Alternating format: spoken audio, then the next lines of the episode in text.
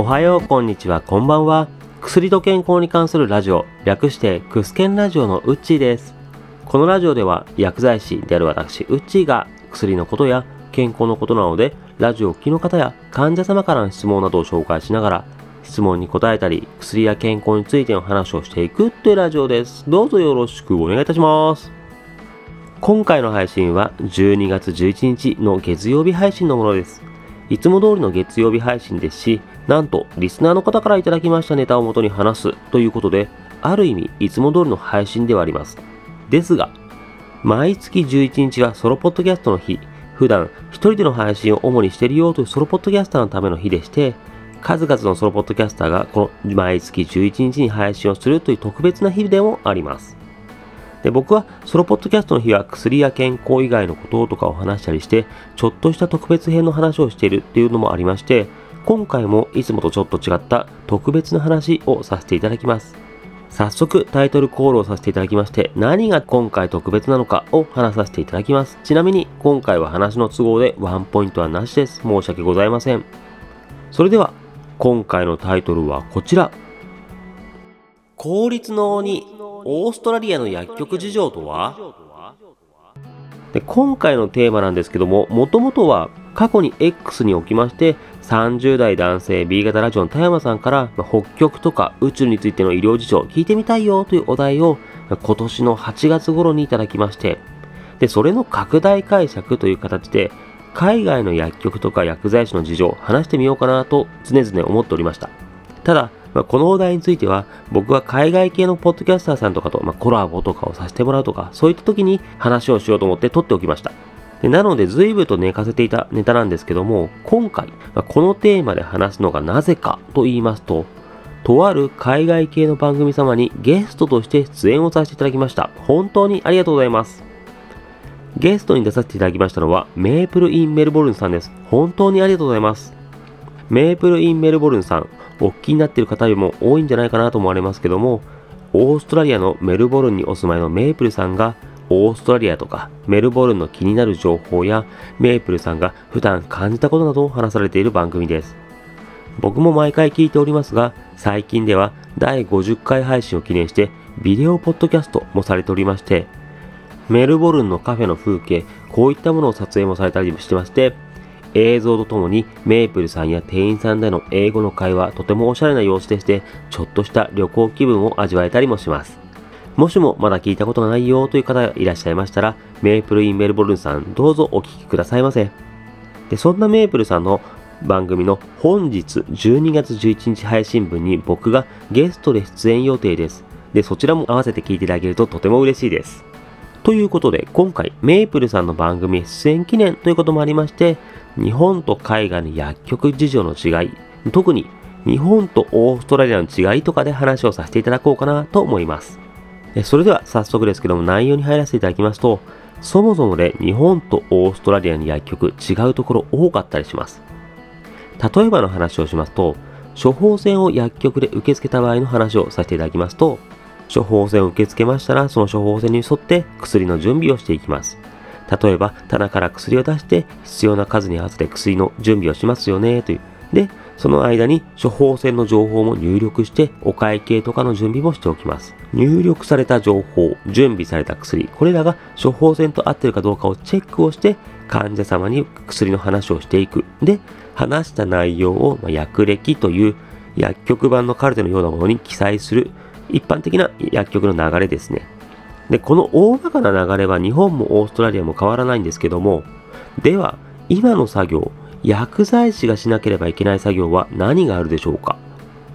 まず、日本の場合で話をしますが、薬の準備や処方箋の入力、これは薬剤師じゃなくてもいいです。医療事務さんとかが行ってもいいよと言われる作業ですね。ただ、処方箋と薬、これが合ってるかどうかチェックする薬剤師じゃなきゃダメですね。さすがに薬剤師以外の人にチェックさせるのはダメで、薬剤師が責任を持つべきです。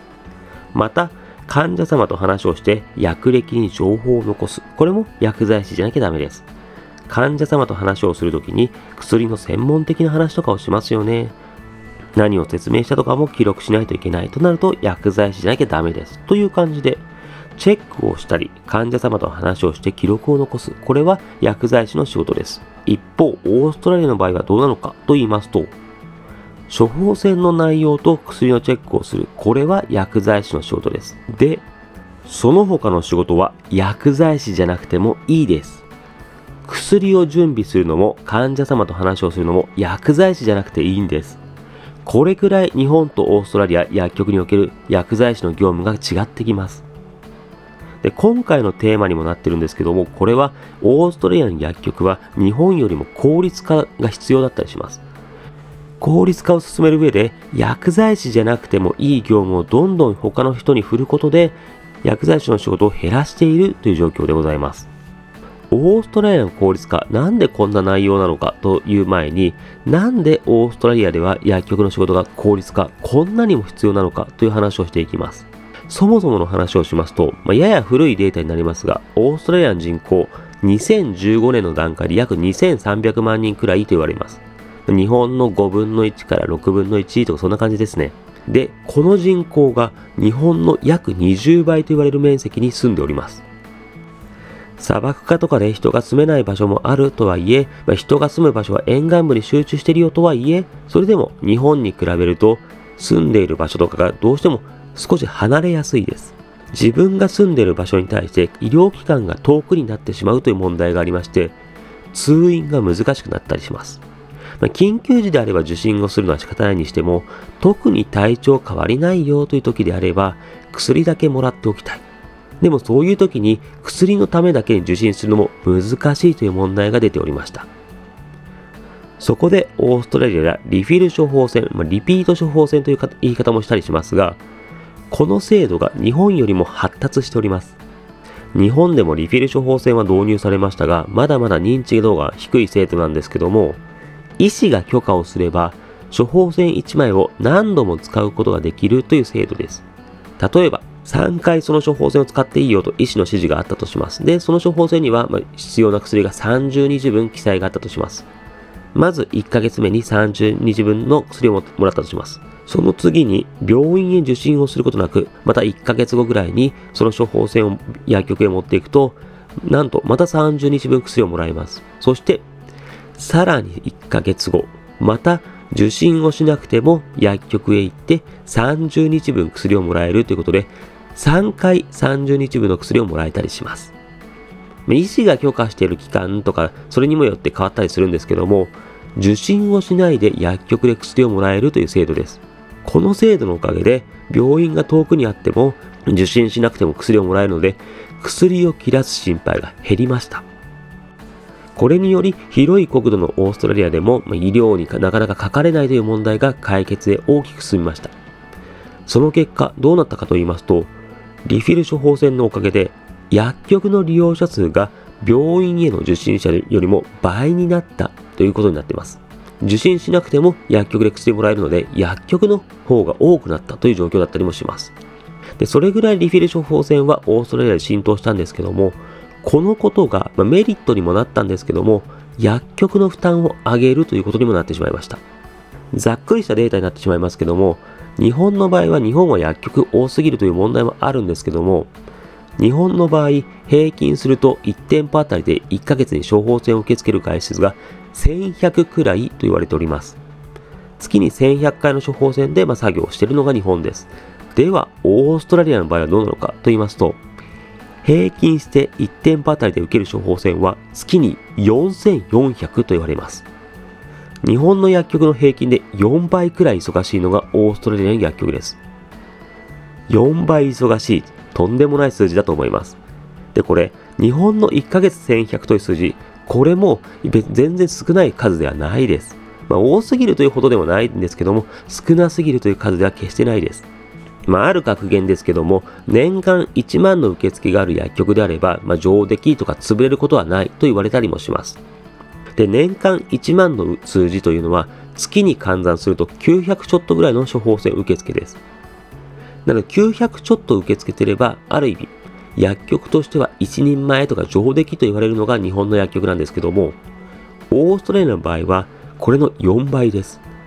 なので、月に1100受け付けるというのはもう十分すぎる数字なんですけども、オーストラリアの場合はさらにその4倍です。いやいや、薬局増やせば解決するだろうと思うかもしれませんが、オーストラリアの場合は日本に比べて薬局の移転とか、まあ、新しく開設することに対してとても厳しいです。国土の広さのこととかもありまして、薬局の位置とか人口のバランスとかを見て、適正な数の薬局配置になっているかどうか、偏りすぎてないかなどをチェックする必要があります。なので、チェックが厳しいため、日本のように簡単に薬局が作れるというわけではないです。その結果、一点パターンの薬局は日本に比べて4倍もの忙しさの中で患者様に薬を渡して説明をするということが必要になるので、様々な簡略化が認められています。それこそ薬剤師じゃなくてもいいという仕事の権限を広げることで少しでも人手の確保をしやすい状況にしたりもしてます。で、効率化としてどんなものがあるかと言いますと、例えばになりますけども、薬を渡すとき、日本では数に合わせて錠数を棚から出して輪ゴムで止めてなんてします。例えば、1日3回7日分で21錠必要だよという薬があったとします。なら、まあ、10たす7たす4にして輪ゴムで止めてなんてして合計21錠なんてします。で、それを飲み方が記載してある袋に入れてといったことをします。で、一方、オーストラリアの場合どうなのかと言いますと、オーストラリアとかでは薬が入った箱に飲み方のラベルとかシールを貼って箱のままで薬を渡します。まあ、いちいち二十何錠とか測ったりもしなくていいので箱のままでボンって渡すのでかなり仕事が効率化されております。で、また、まあ、ラベルとかを貼ったりはしますけども、こう飲み方ごとにこう薬を袋に入れてといった作業もないので、かなり時間が効率化されております。で、これ、オーストラリア以外の国でもそうなんですけども、海外では日本みたいに、まあ、輪ゴムで止めてとか飲み方ごとの袋に入れてなんてする国、これ、むしろ少なかったりします。日本の方がレアだったりします。ま、海外のドラマとか映画とかで、薬局で薬をもらうシーンとか見たことありませんか？とか、箱のままとか薬が入ったボトルのままで薬をもらうシーン見た覚えないでしょうか？まあ、僕の中ではダイハードという映画で頭痛用のアスピリンのシーン、これが思い浮かぶんですけども、アスピリンをケースのままでもらって、そのままでずっと持ち歩いてますよね、という。錠数を細かくカウントしてというよりは、もう薬が入った箱とかケースのままで薬をもらう国、これが多かったりもします。ややちょっと脱線した話にもなってしまうんですけども、患者様とかで飲み間違いが出るとか、薬の種類が多すぎて混乱してしまう人とかいたりします。そういった方に対して飲みやすくするために薬を1回分ずつにパックする。例えば朝飲む薬を朝の分で1回分ずつパックするとか、夜飲む分は夜分で1回分ずつパックするという作業。まあ、一方化と言ったりするんですけども、この作業を求める人って実は日本ではかなり多く、患者様には薬飲んでもらうためということで、日本の各薬局にはこの一方化のための機械を常備しているところが大変多いです。むしろこの機械がないという薬局の方が少ないんじゃないかなという状況です。一方、海外の場合ではこの一方化とかこういった作業、日本ほど盛んではないです。むしろこの機械持ってる薬局の方が少ないなんてことはよくあったりします。で、近年では海外でも認知症の問題とかが高まっていることで、薬を飲みやすくした方がいいということで、この一方化については力を入れている国も増えてるんですけども、日本のように保険が効かない国とかでは、そもそもで薬が少ないので混乱することがないとか、一方化の需要が少ないという背景もあります。ただ、一方化とか薬を飲みやすくするのをしないという薬には多いんですけども、今、オーストラリアの例を出しましたけども、薬は箱ごととかで渡すものだよという考えが強いとか、あとは薬を渡した後のことは患者様自身が責任を持つものであるというスタンスの国が多かったりするので、一方化というのは実は日本に比べて海外の方ではあまり認知度がないことだったりします。なので一方化とかをしてほしいよという患者様が海外でいた場合は、そういった一方化とかをやってくれる施設とか工場のようなところに患者様自身が薬を持っていくという国も少なくないという状況です。日本のように薬局でその場でやってよという感じとは違ったりもします。実はこれは福祉の国として有名な北欧とかでもこういう考えだったりするんですけども、一方化っていうのはむしろこうあまりやりすぎない方がいいっていうスタンスの国も多かったりもします。まあ、一方化って言えばやりすぎてしまうと薬を渡された方が薬を管理するという能力サボっちゃうよね。能力を衰えさせるだけだよねとか、一方化とかやっちゃうとやっぱりさすがに患者様とかの甘えにつながるとか、考えが結構海外では強かったりもするので、一方化があまり馴染みがないと言われています。実際先ほどのこう一方化とかを持っていく工場とかも北欧の国とかもそうなんですけども一方化はむしろその患者様の能力下げるので良くないんだという考えもやっぱり根強かったりします。ただ実際のところやっぱり患者様の負担軽減するためだとか、薬の管理ができてない方だとか、まあ、薬を飲んでほしいという思ってもあっての一方化の作業なので、まあ、やりすぎなければ一方化っていうのも大事だよなと個人的には思っております。ですので話を戻させていただきますけども、こういった薬に関しては箱のままで渡すといったことで作業を省略化していることで、かなり時間とかを省けます。また、薬歴という薬局版のカルテ。これは日本の場合はもうどの患者様にも記載しなきゃいけないようとなってるんですけども、オーストラリアの場合ではこの記録を省略することが多かったりします。もう書かなくていいよってことが結構あるそうです。もちろん何か特別な薬学的なこととかをすれば記載はするんですけども、特にそういったことがなければ、薬歴の記載は省略してもいいそうです。なので、その分の作業をなしにするので、時間を効率化できたりもします。患者様ごとにこう記録を残しておいて次につなげていこうという考えの日本とまたちょっと違うんではないかなとも思われたりもします。日本の場合はやっぱりこうこういった説明をしましたとか、やっぱりルールに沿ってっていうのが結構厳重化されてるんですけども、オーストラリアと国の、ま違い、考えの違いとも言えるかもしれません。で、そして、で、日本の場合は、まだまだその薬剤師じゃなくてもいいよという方の作業は、やっぱりま薬の準備をするとか、処方箋入力とかあるんですけども、オーストラリアとかの場合では患者様に話をするのも薬剤師じゃなくていいとなってるんですけども、やっぱりこういうふうに持っていくためには、ファーマシーテクニシャン、調剤助手とかも言われたりしますけども、薬剤師のサポートとか助手のような働きをする方たち、こういった方たちも専門的な勉強とかをしてもらうことで、薬剤師じゃなくてもいいんだというふうを体制を整えています。まあ、日本の場合ですと正直なところ薬をピッキングしてもらう方とか、医療事務さんとかでも、正直知識があまりない方でもできたりもします。ただ、まあ、オーストラリアとか、まあ、こういったファーマシーテクニシャンを導入している欧米諸国とかでは、やはりそういった方はそういった方で専門的な勉強をさせるんだ。まあ、視覚化をしている国もあったりもします。でそういった風に薬剤師じゃなくてもいい方にしっかりと知識を学んでもらうことで薬局で薬をもらう時とかでも安心して薬をもらえるという体制を作っています。それのおかげで薬剤師じゃない方の仕事の幅が増えて薬剤師の仕事が軽減されていると。それが薬局の仕事の効率化に進んでいると言われます。こういったように日本よりも4倍忙しいオーストラリアの薬局という環境では日本に比べて様々な効率化がされております。で日本でも今後は薬局を減らしていかなければ薬局が減っていけば残った薬局の仕事が増えていくとなってくると様々な点で効率化が必要と言われております。そういった意味では日本が目指すのはオーストラリアのような効率化こういったのも薬局としては学んでいく必要があるんじゃないかなと思われます。今回はこんな感じです。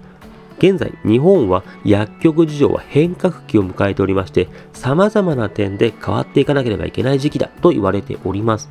でその中でも海外を参考にしていこうねという考えはいろいろとあったりします。でそんな海外との違いとかですけども、今回は効率化とかの話をしましたし、日本に比べてオーストラリアではリフィル処方箋が進んでいるけども、日本でもこのリフィル処方箋はどんどん進めていこうよというふうになっておりますので、やはりそういった面でもオーストラリアの考えを参考にしていこうという点は多かったりします。で次回もこの海外と日本の違いというのを話そうかと思うんですけども、次回は海外では医師ではなくて薬剤師が薬の処方する国というのもあります。で日本の場合はあくまでも調剤をするのが、まあ、薬の準備をするのが薬剤師ですけども薬の処方をするのは医師です。ただイギリスのように薬剤師が処方をするといったそういった国もあったります。でこれってどうなの？といったことを次回話そうかなと思っておりますのでよろしければ次回もお聴きくださるととても嬉しいです。今回も最後までお聴きいただきまして誠にありがとうございました。また次回も聴いていただけると大変嬉しいです。それではまたお会いしましょう。このラジオで話す内容はあくまで一つの説であったり一つの例です。医師の方針や患者様それぞれの状態で治療方針は違いますので、自身がかかっている医師や看護師、薬剤師などの話を優先するようお願いいたします。